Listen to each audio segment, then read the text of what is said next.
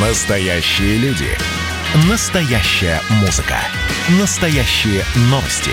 Радио «Комсомольская правда». Радио про настоящее. 97,2 FM. эм. Кашин, Чесноков. Отдельная тема. Всем привет, я Олег Кашин, где-то в глубине России Эдвард Чесноков, с которым мы дружно и вместе поздравляем всех женщин с праздником 8 марта. Так, Эдвард, здравствуйте. Безусловно, Олег Владимирович, безусловно. Я даже не знаю, с чего начать. С 8 ли марта, о котором мы, наверное, поговорим, или с того, что в вашей Великобритании, как в самые сложные годы СССР, ввели выездные визы Ну, я бы не назвал это так, я бы назвал это как выездными декларациями, но все, но все действительно крайне тревожно, в том смысле, что да, это, естественно, не то светлое будущее, о котором мы мечтали в те суровые годы, когда выездные визы были только в Советском Союзе и странах социалистического блока. Но да, на самом деле все эти приключения ограничений, которые происходят в современной Европе, мы то и дело видим из Чехии, из Венгрии, из Франции сообщения о комендантском часе и о том, что наконец-то наступила оттепель и можно гулять не до 10 вечера, а до 11. И, естественно, на этом фоне Россия с ее, как бы, ну, собственно, почти доковидным форматом жизни вызывает такой вопрос. То ли она остается последним хранителем тех свобод, которые Европа потеряла незаметно, то ли что-то не так. То есть такой рассинхрон по э, границе бывшего железного занавеса, он действительно удивляет. Опять-таки, ну, не знаю, будет ли преувеличением, Эдвард, и вряд ли я найду в вас союзника по этой позиции, поскольку вы-то, конечно, патриот и почвенник, и лоялист отчасти. Но, по крайней мере, у меня такая привычка думать, да, что если на Западе что-то сделали, а в России этого нет, то прав Запад, хотя наверняка я живу устаревшими стереотипами. Не знаю, не знаю. А мне кажется, что вот эта вот украинская пропаганда от 2014 года, помните, там через пять лет Украина войдет в ЕС, а в России введут интернет по талонам, что вот она-то как раз так кривозеркально отразилась, и Европа стала стремительно советизироваться, и Запад в плохом смысле советизироваться, когда все дружно голосуют за демократов, а те, кто проголосовал не так, у них э, бюллетени куда-то пропадают. Когда да, люди а потом, из Твиттера, а потом, как пропавшие да. комиссары, пропадают, да. А потом, Эдвард, мы узнаем, что губернатор Куома оказался не тем героем, каким он был во времена Трампа. И тоже на него обрушивается теперь обвинение в харасменте да. и обвинение в сокрытии данных о смертности от ковида. На самом деле, вот за приключениями Куома, который вдруг действительно сделался врагом народа, хотя... Революция со... начала пожирать своих детей. Да, наблюдаю с некоторым наслаждением, хотя, хотя сознаваться в этом, наверное, не очень прилично, но и также сегодняшнее нашумевшее интервью, если говорить о британской повестке, нашумевшее интервью Меган и Гарри, да, Меган Маркл и принца Гарри, естественно, также вызывает вопросы именно с точки зрения соприкосновения тех ценностей, которые стали общим местом в Соединенных Штатах и, видимо, не стали еще в Великобритании. И когда, понимаете, вот даже мы с вами говорим «Запад, Запад», а какой Запад мы имеем в виду? Потому что мы наблюдаем, что один Запад и другой Запад, оказывается, тоже себе друг другу, вернее, не равны. Вот в чем проблема. Ну и давайте, Эдвард, заострим, потому что Луиза Кривоногих отыграла, а, она же Луиза Розова, отыграла диджей-сет в московском баре «Ровесник», и это вызвало какой-то нездоровый ажиотаж, который, ну, ну так... Господи, вызывает... отыграла и отыграла, и что, спрашивается? Я, понимаете, тоже так думаю, и меня здесь вообще в этой как бы истории что-то смущает, потому что, да, в конце прошлого года нам предъявили девушку, похожую на Владимира Путина, вроде бы, как бы, как принято считать, как модно считать, она его внебрачная дочь, но как-то слишком много ее вокруг стало, то есть, на мой вкус, если бы действительно, ну, мы знаем опыт Владимира Путина по сокрытию своих дочерей, он их мог десятилетиями где-то прятать, и мы не знали вообще, как их зовут и чем они занимаются, а тут нам представляют такую новую новую Ксению Собчак. Вот смотрите, если у вас есть любопытство по отношению к окружению Владимира Путина, то оно будет удовлетворено. Ну да, видимо, нам нужно, чтобы Татьяна Юмашева, да, дочка Ельцина, значит, занималась его избирательной кампанией, в ходе которой были чудовищные нарушения. Или, видимо, нужно, чтобы Джаред Кушнер вместе с Иванкой Трамп заправляли внешней политикой. Непонятно тоже как. Ну, э, нету идеала, Олег Владимирович, нету. Понимаете, нету, и я понимаю, что, наверное, с вашей стороны есть соблазн как-то идеализировать то, что происходит сегодня в Российской Федерации, но на самом деле я не готов, по крайней мере, пока выступать с таких позиций, хотя, конечно, аргументов в пользу вот этого россия-центризма все больше и больше, это правда. А в Европе-то творится истинный кошмар – Неужели э, опять альтернатива нет, для Германии? Нет, президент, для Германии? Э, президент фирмы AstraZeneca не смог попасть в Израиль, потому что, оказывается, он не привился вторым компонентом вакцины, без которого в Израиль его не пустят.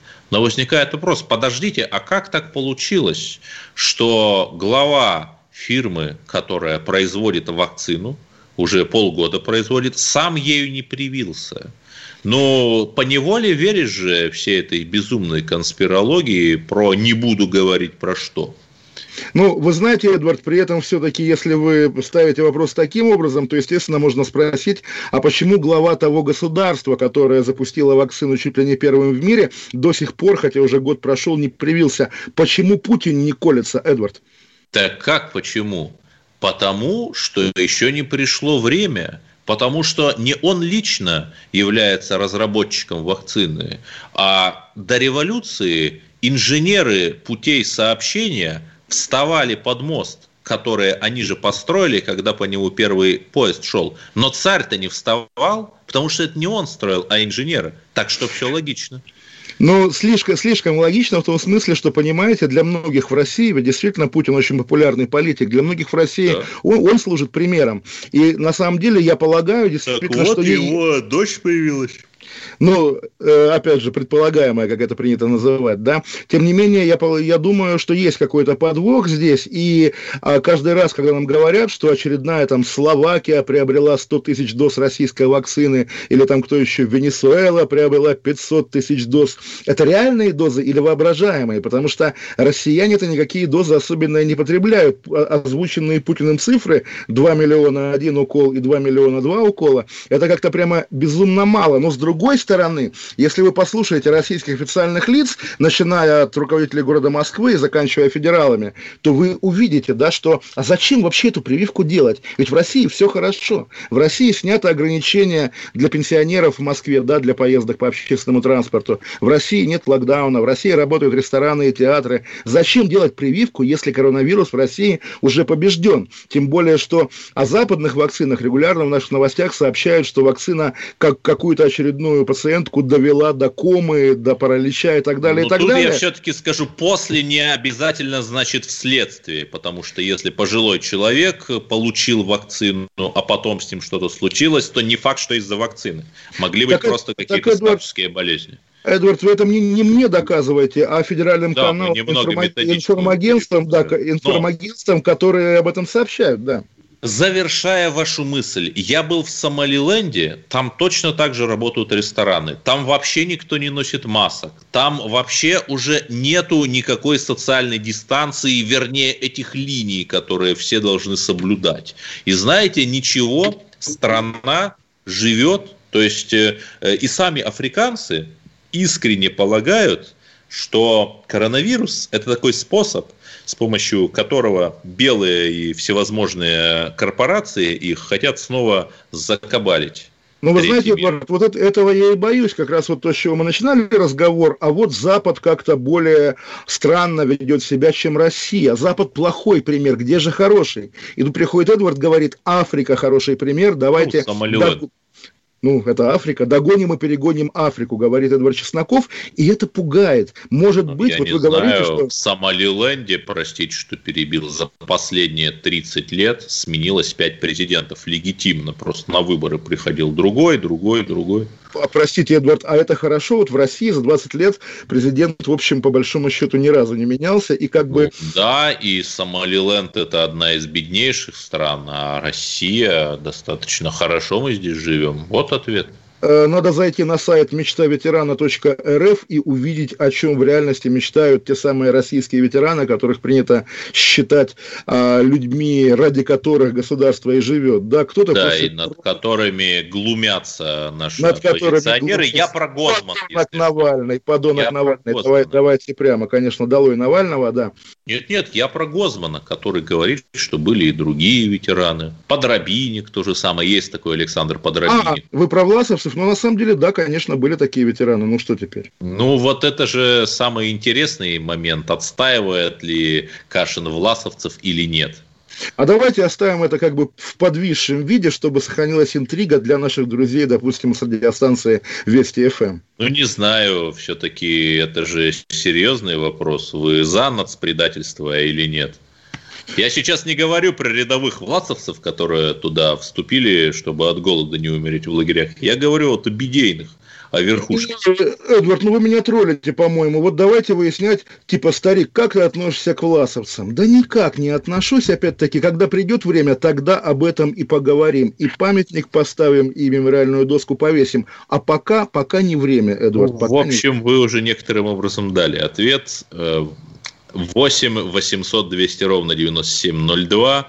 Звоните нам в прямой эфир, выскажите все, что вы думаете о 8 марта и других важных темах. А мы вернемся через две минуты. И поговорим об Абхазии, где 30 миллиардов рублей получили, а нашего Абхаза, героя ДНР, запечатали. Вернемся. Олег Кашин, Чесноков. Оставайтесь с нами. Кашин, Чесноков. Отдельная тема. Значит, я самый первый вакцинировался, поэтому меня спрашивают. Поехали, напились и давай, значит, все. Нет больше СССР, мы создали Содружество независимых государств. И скорее хозяину, Бушу, старшему президенту США звонить. Назначьте везде русских, и многонациональные регионы были бы довольны. И дайте больше прав регионам и больше прав предприятий. Итоги с Жириновским. Каждую пятницу на радио «Комсомольская правда». Владимир Вольфович клеймит злодеев – с оптимизмом смотрит в будущее и общается со слушателями. 9 часов вечера по московскому времени.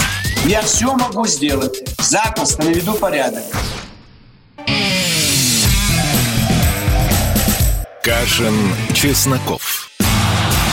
Отдельная тема. Олег Кашин, Эдвард Чесноков. Эдвард хотел разоблачать наших абхазских партнеров, и я с удовольствием предоставляю Эдварду это право. Благодарю вас. Ахра Русланович Авидзба.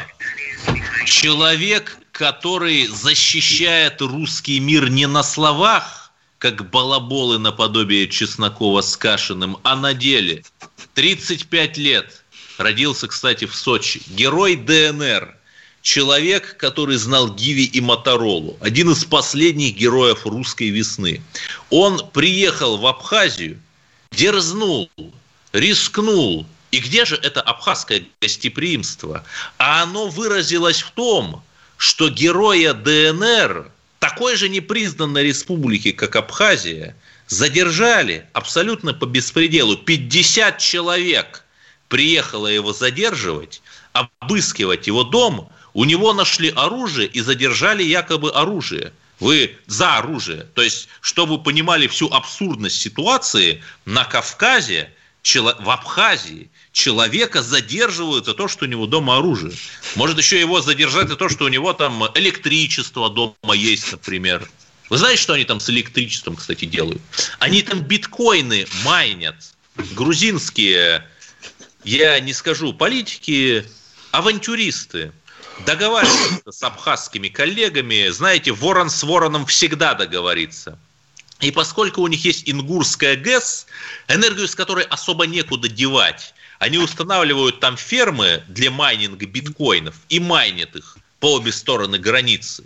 И так превосходно договариваются, и именно этим объясняется то, что некоторые, я так мягко скажу, не называя фамилии, пока что некоторые представители абхазских элит уже начали говорить о братстве с грузинским народом, о братстве с русскими, которые их спасли, почему-то не слышно.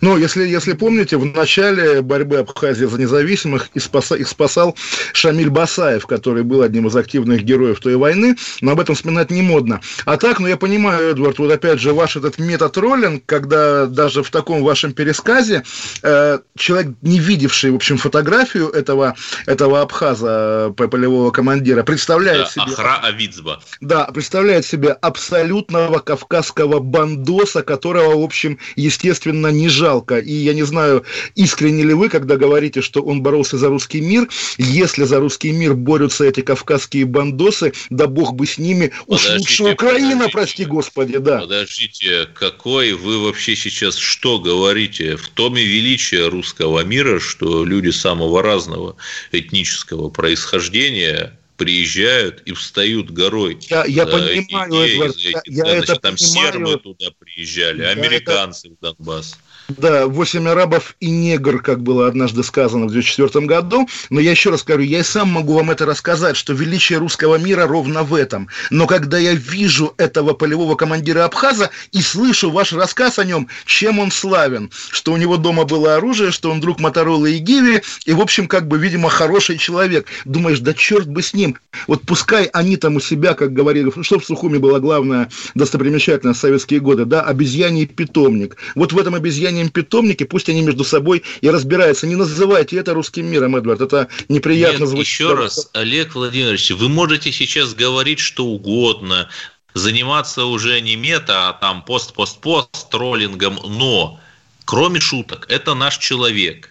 Среди вместе с ним арестовано еще несколько его помощников, часть из которых имеет гражданство России.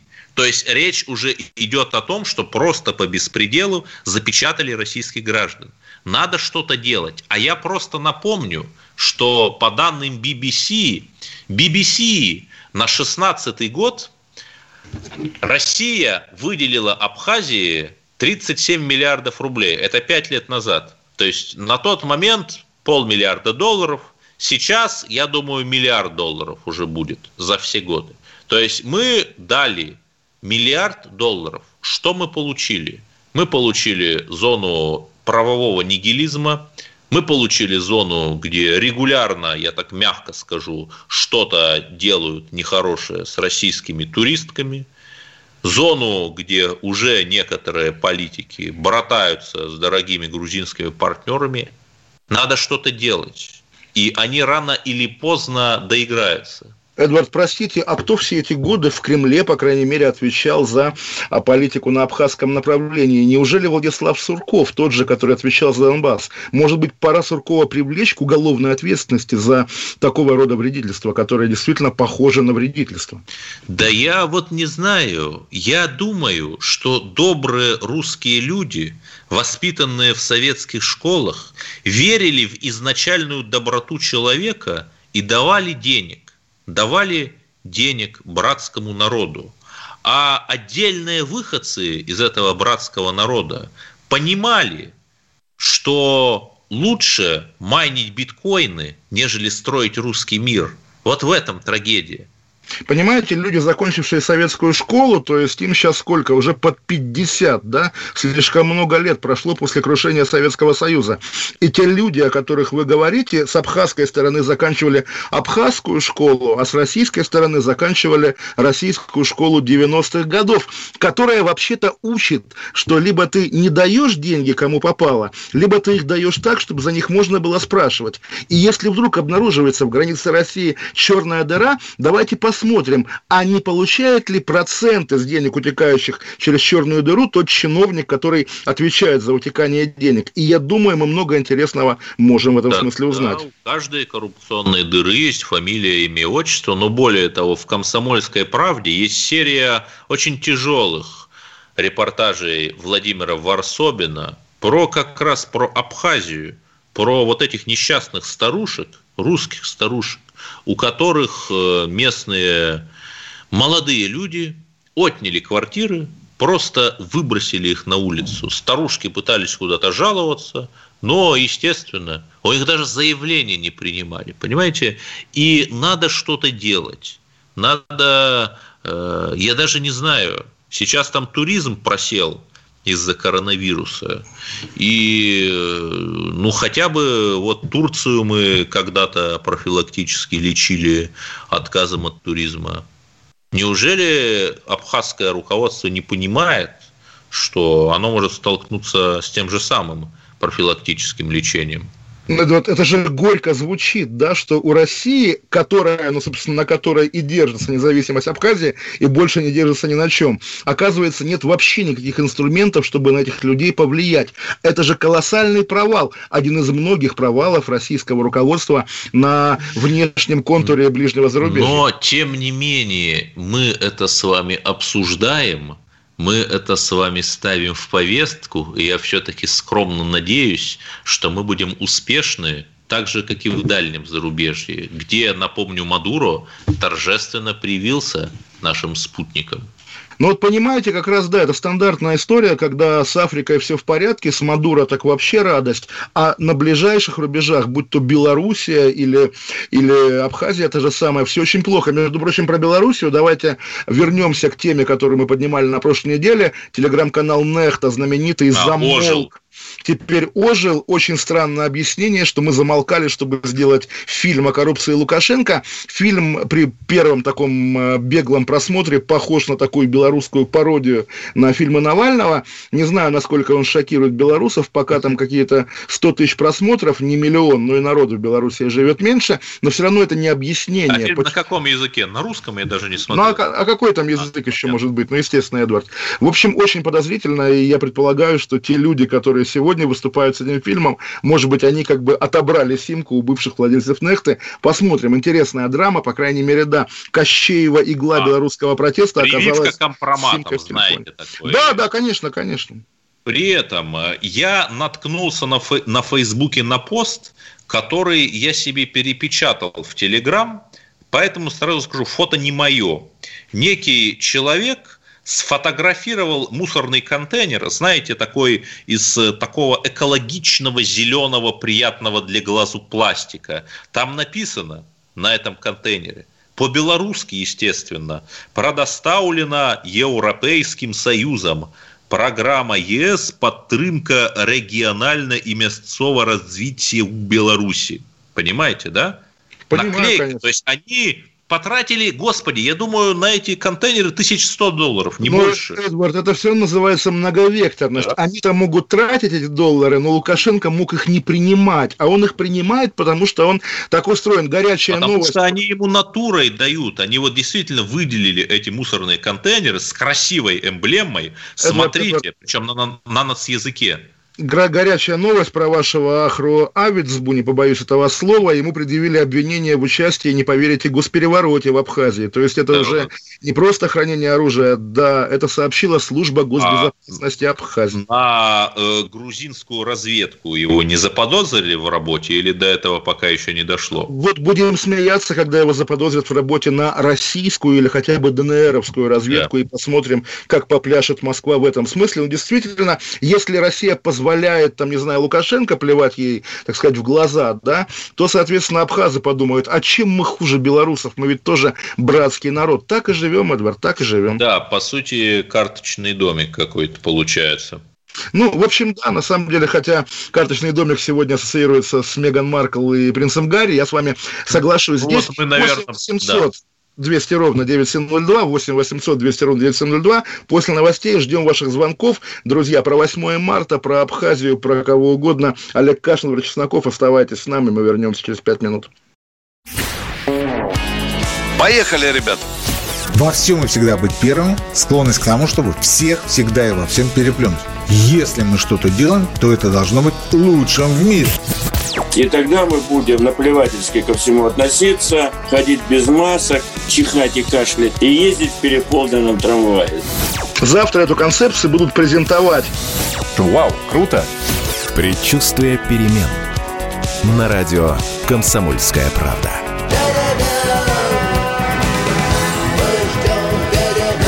Генерал таким свинцовым взглядом посмотрел на Минского. Виктор, у вас идиоты есть в России? Я говорю, есть. Так вот они есть и у нас. Переживем. Кашин, Чесноков. Отдельная тема.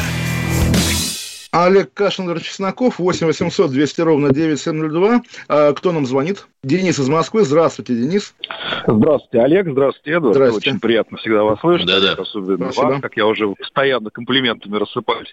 На самом деле, вот по поводу Абхазии хотел сказать. Э, Вы знаете, у меня такое впечатление, что наступать на грабли – это такая вот традиционная забава, можно сказать, российской власти. Потому что вот эти вот истории, которые, вот Эдвард упомянул, как раз вот то, что там русских старушек выкидывали из квартир. А Вот, знаете, как-то вот мне так холодком пальнуло, можно сказать. Я вспомнил, э, помните, Чечня из лихих 90-х. Вот Олег точно помнит, в силу возраста, так же, как и я, когда тоже э, выкидывали русских и писали на стенах, не покупайте. Олег бумажные Владимирович даты. говорит, что русские оттуда просто уехали, и никаких проблем. Олег Владимирович отрицает Нет, там геноцид. А так-то русских выгоняли отовсюду все-таки, да. Просто получается, что в Абхазии превратилась действительно в такую no-go area зону, да, где э, угнанные автомобили, когда с абхазскими номерами машины носятся по Москве, вообще беспредельничают, никак э, камеры на них не реагируют.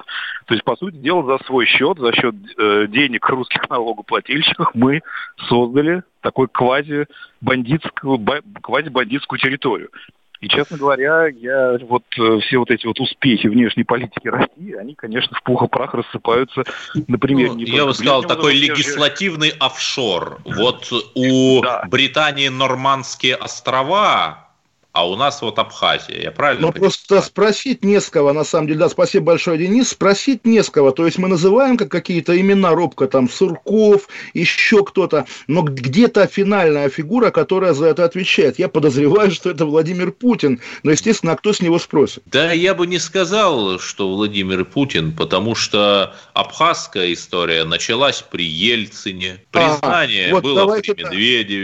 Давайте объя- объявим виноватыми Бориса Николаевича и Дмитрия Анатольевича, и это будет такая компромиссная история. Да, во всем виноват Ельцин. Ельцин создал Абхазию в таком виде, какова она теперь. Ну, здесь кстати, просто- я не, не знаю, как бы, например, Владимир Владимирович отреагировал, если бы атака грузинского спецназа 08-08-08 пришлась на его каденцию. Может быть, Крым бы был, может быть, еще что-то. Не знаю. Ну, а может быть ничего, потому Вот. что на, на, на самом деле, да, у нас есть опыт Ельцина, есть опыт Медведева и есть опыт хитрого плана Путина про Донбасс. То есть, если бы, допустим, 8-8-8 президентом числился бы Путин, то, наверное, вполне легко предположить, мы до сих пор рассуждали бы, а вот у Путина есть хитрый план, и однажды он наведет порядок в Южной Осетии и Абхазии. Да, у нас еще звонок, кто нам звонит? Александр из Москвы. Здравствуйте, Александр. Да, Александр, Москва. Олег, здравствуйте. У меня к вам вопрос как, как моряка к моряку. Я выпускник Накимовского училища, Ленинградского Накимовского военно-морского училища 77 года.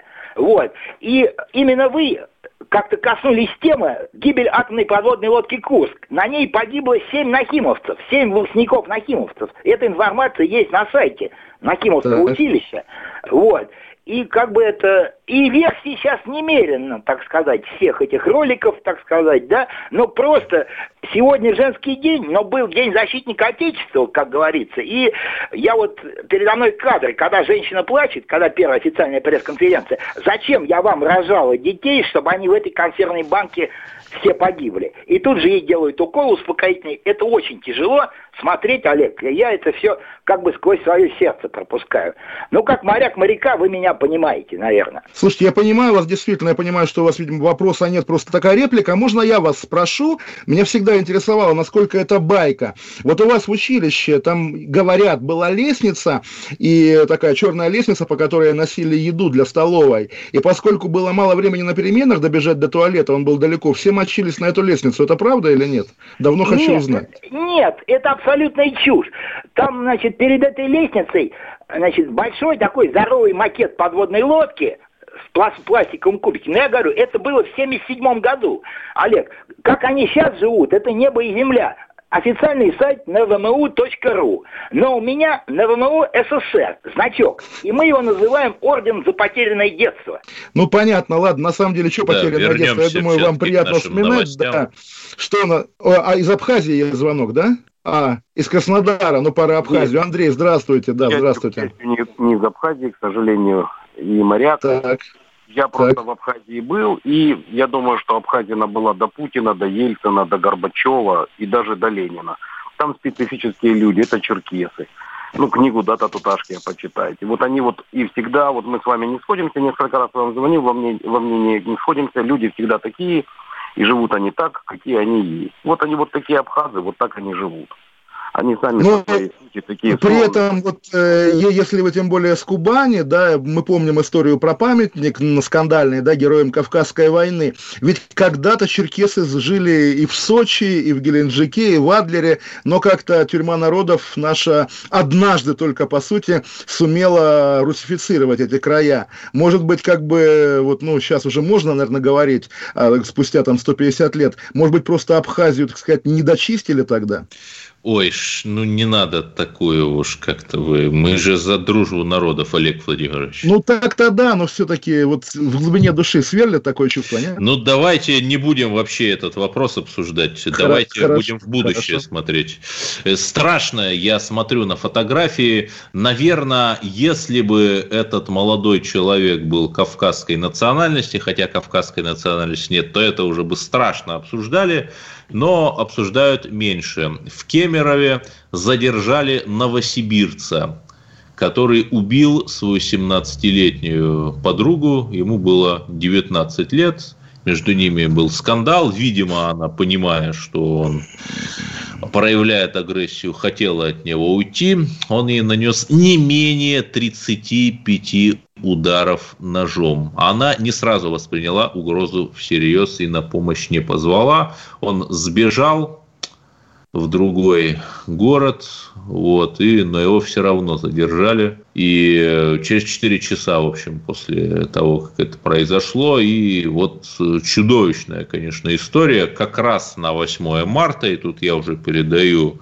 пас вам, получается, все-таки правду говорят э, наши Оксана Дмитриевские феминистки. Оксана что... Пушкинские, да, Оксана вы Пушкинские. Ну, Оксана Дмитриевские, наверное, тоже.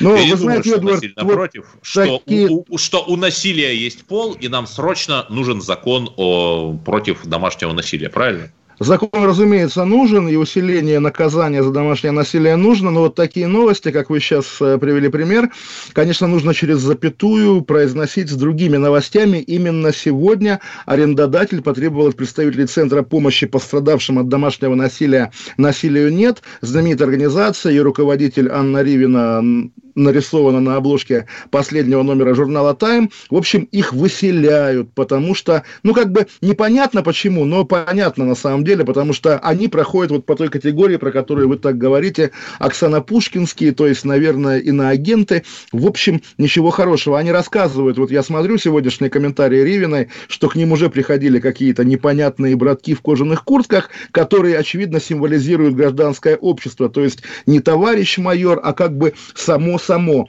Но когда действительно организацию сопровождает такой шлейф, как бы чего не вышло, действительно, вот там ну, американская пресса за них и так далее. Все-таки скажите полностью, что на их сайте написано «включен в реестр НКО, выполняющих функцию иноагента».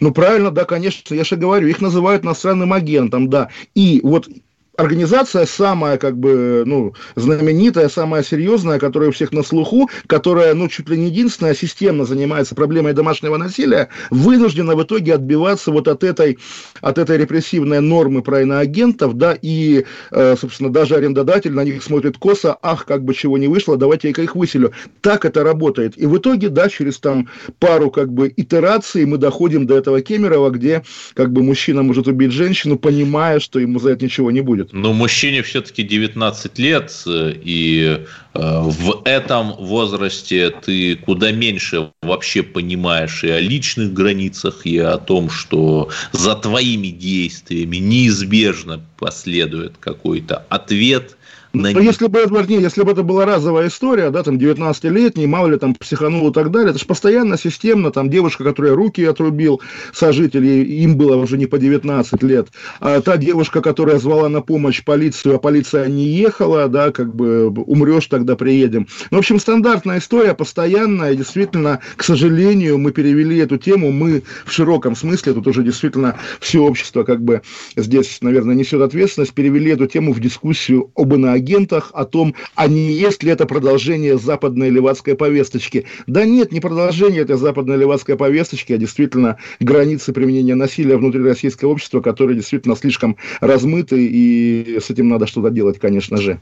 Но, наверное, а еще надо что-то делать с экологией. Я помню, как мы бурно обсуждали катастрофу под Норильском в мае прошлого года. А теперь та же самая история на нашем севере. В Югре утилизируют углеводороды на месте прорыва на реке Оби под Нижневартовском. 6 марта прошел этот прорыв, потом пожар, называют некую компанию нефтяную, которая не досмотрела. Вот надо уже что-то делать, понимаете? Рвануло под Норильском, говорят, не досмотрели. Теперь рвануло в Югре, не досмотрели. А когда, где еще должно рвануть, чтобы досмотрели? Ну, вы знаете, Эдвард, да, надо что-то делать, и нам нужен такой колокольчик, который звонит, когда мы это произносим, то есть слишком часто. Уйдем на две минуты, Олег Кашин, Чесноков, 8 800 200 ровно 9702. Оставайтесь. Просыпайтесь, вставайте, люди православные! В эфире радио «Комсомольская правда». Я Сергей Мордан. Прогноз на 21 год вас не порадовал, я надеюсь. Конвойные в белых тулупах, лающие овчарки, прожектора шарят по белой пустыне. Давайте уже вот по-нашему, по-русски скажем. По Врагам и изменникам Родины нет и не будет пощады. Руки спине... прочь от Егоды. А. У него нашли огромный дилдо в шкафу. А вообще он отмазывал заключенных и пил с ними коньяк. Каждое утро 8 часов по Москве публицист Сергей Мардан заряжает адреналином на весь день. Мне кажется, это прекрасно. Кашин, Чесноков. Отдельная тема. Олег Кашин, Владимир Чесноков, и мы говорим о русском фашизме. Юрист Дмитрий Миропольцев из города Калтана Кемеровской области отсудил у полиции 5000 рублей за то, что они попытались его обвинить в фашизме, составив соответствующий административный протокол. Дикая история, Эдвард, знаете, да, в городе Пензе э, в день 55-летия полета Гагарина, то есть уже 5 лет назад, был флешмоб, когда какие-то, значит, комсомольцы, пионеры выстраивались в форму цифры 55, причем пятерочки были как на почтовом числовом индексе квадратные, и две такие пятерочки, если смотреть с высоты, и это было показано в сюжете ГТРК Пенза, действительно походили на свастику, и, собственно, об этом юристы с Кемеровской Странно, области... я думал, они на аббревиатуру СС походили. Не-не, посмотрите, там прямо настоящая свастика, такая красивенькая. Вот, и в итоге, да, его, значит, э, привлекли к ответственности административной, но он сумел в суде доказать, что это была цифра 55, сам он считает, что полиция просто воспользовалась таким поводом, потому что он заноза в пятках у местных властей и, соответственно, регулярно их критикует из-за экологии, из-за все на свете. Ну, в общем, такой казус из региональной жизни. Да, а теперь еще один казус из региональной жизни. В Астрахани, оказывается, с 18 века захоронены два грузинских царя. Вахтанг VI и Таймурас II. Это те цари, которые ориентировались на Россию – Помните у Лермонтова, такой-то царь в такой-то год вручал России свой народ. Ну, в общем-то, грузинская православная церковь уже давно просит передать их останки. Блогер с специфической репутацией Сергей Колясников, известный как Зергулио, пишет об этом такой прочувственный пост. Причем сам же признает, что, ну, понятно, что это не повлечет никаких изменений антироссийской риторики, если гипотетически мы передадим останки этих двух царей, но как э, надо же мы это делаем не для грузинских царей, а для обычных людей. Ну, ладно, пост и пост, но этот пост репостит Евгений Примаков, глава сотрудничества, которого мы очень любим, опять же. И, в общем, с одной-то стороны, это как бы пока что, видимо, не является какой-то официальной позицией российского государства, но с другой стороны, вот хорошо, отдадим мы им эти останки царей, им я имею в виду Грузии, и что? Э, президент э, и премьер Грузии привьются спутником 5. Они перестанут считать Абхазию и Южную Осетию оккупированными Россией, хотя никакой российской оккупации, если посмотреть на то, что, по крайней мере, в Абхазии творится и не пахнет. Вот как вы думаете? Ну, на самом деле, тут уже, естественно, вопрос риторический. Все будет по худшей планке для, для интересов России. Так исторически сложилось. Про грузинских царей вы, естественно, помните историю про Станислава Понятовского, да, Станислава, наверное, Понятовского, последнего, последнего польского короля, про его останки, которые также, он умер в Петербурге, соответственно, там был похоронен. Поляки после 18 года просили советскую сторону передать им останки, и Сталин в 1938 году останки передал, да, и где его похоронили, знаете, да? Нет, не знаю гениально совершенно. Под Брестом его похоронили в 1938 году поляки, которые добивались передачи останков. В итоге через год эта же территория снова стала советской, и только Горбачев в 1988 году еще раз передал эти останки польской стороне, и теперь он похоронен в Варшаве. А, Такая я думал, история, территорию да. передал. Ну, слава богу, что хоть не территорию. Ну, Эдвард, ну что вы такой Горбачев-фоб? На самом деле, не будь Михаил Сергеевича, мы бы с вами сейчас о комсомольской работе рассказывали бы и Обаме, Обаме. Обаме или об Обаме? Ну, не знаю, Олег Владимирович, не знаю, потому что процессы-то были закономерными. Другое дело, что им можно было придать совершенно разный вектор. И вот все эти левые режимы от КНР до ЧССР включая даже Кубу, ну, плюс-минус превратились во что-то более человеческое. И все это могло бы быть и без Горбачева, но куда менее кровавое, чтобы наши войска и наше геополитическое присутствие осталось и в Восточной Европе, и в других частях мира. Но это вечный, наверное, спор, нет смысла его продолжать. Да, когда Эдвард станет королем Сомалиленда, я думаю, как бы это будет доказательством его правоты. Сомалиленд пока, республика. Но пока, ну, слушайте, можно монархию сделать, но пока, к сожалению, даже в Абхазии Россия порядок, свой порядок навести не может. И Евровидение, между прочим, сегодня разрешилось, ну, не знаю, насколько глубокая, насколько серьезная, но все же интрига с Евровидением. Знаете, да, кто поедет и с какой песней туда. Господи, я мечтаю только об одном, чтобы начался год, когда мы бы не обсуждали Евровидение. Я очень надеялся, что коронавирус прикончит Евровидение, этот бессмысленный конкурс, когда последняя великая группа, не то что великая, а хотя бы хоть что-то собой представляющее, это была группа Авва, в, махра, в махра, мохнатом махровом году. Пожалуйста, давайте сделаем наш правильный евразийский духовный конкурс песни и пляски с нормальным голосованием, а не его имитацией, как у них. Ну, знаете, Эдуард, однажды я впервые, оказавшись в Алма-Ате на каком-то светском мероприятии, удивился, что вот о каких-то местных молодых артистах так с уважением говорят. Вот очень талантливый мальчик наверняка поедет на новую волну. То есть вот как мы с вами ну говорим, вот, вот. Мы, мы, россияне, говорим о Евровидении, они говорили о новой волне. То есть есть евразийские проекты, одно другому не мешает. И зря вы говорите, что последняя великая группа была Абба, потому что для меня, для русского человека, последний великий артист, который там выступал, это, конечно, 97-й год прошлого века, Алла Пугачева. Понятно, что она была как бы там... Да, я ветеран, понимаю, но, тем не менее, Олег, Кашин – это второстепенный публицист эпохи Аллы Пугачевой. Конечно, конечно, конечно, и горжусь этим, горжусь. Да. Но мы не сказали, что с песней под названием, Эдвард, не поверите, «Русская женщина» поедет туда певица Манижа, которая, наверное, популярная, якобы она выиграла зрительское голосование, хотя его продлили до конца, Я до конца программы «Время». такой певицы. Ну, она есть. А, ну, видимо, да, программа «Время» уже закончилась. Я забыл, что она в 9 вечера одновременно с нами, поэтому, да, в общем, поздравляем певицу Манижу и песню «Русскую женщину». В конце программы мы ее услышим. А так, ну, на самом деле, вот вы знаете, я сегодня смотрел, как российский официоз поздравляет женщин с 8 марта. И все эти разговоры стандартные, которые раньше не коробили. Да, то есть там вы украшаете наш коллектив, да, вы там нежность, вы тыл, вы надежность и так далее. Все это уже вот выглядит как, э, ну, я не знаю, нечто глубоко устаревшее, архаичное в сравнении с тем, что, да, сегодня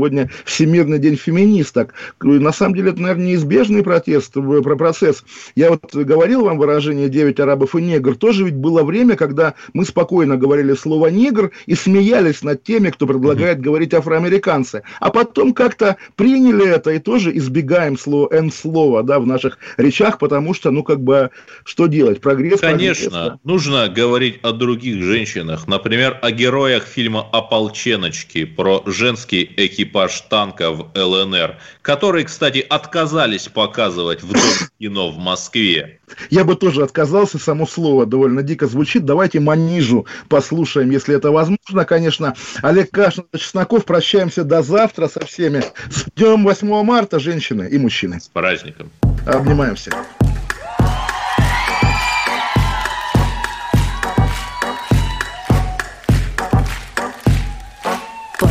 Поле, я ж мало.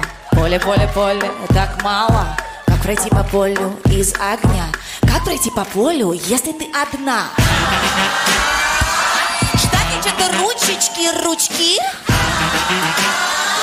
А кто подаст мне ручку, девочки? Испокон веков, с ночи до утра, с ночи ночи ждем мы корабля, ждем мы корабля, очень-очень ждем мы корабля, ждем мы корабля, ждем мы корабля. А чё ждать? Встала и пошла.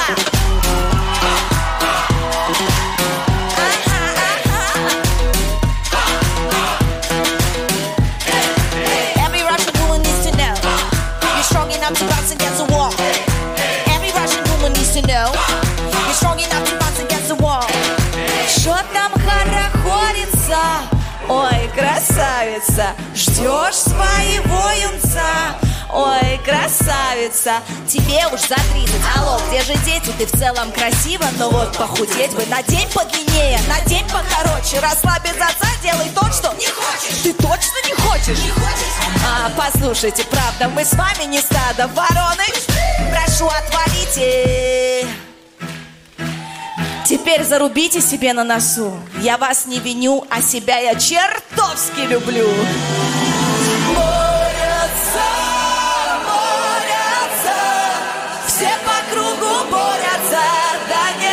праздником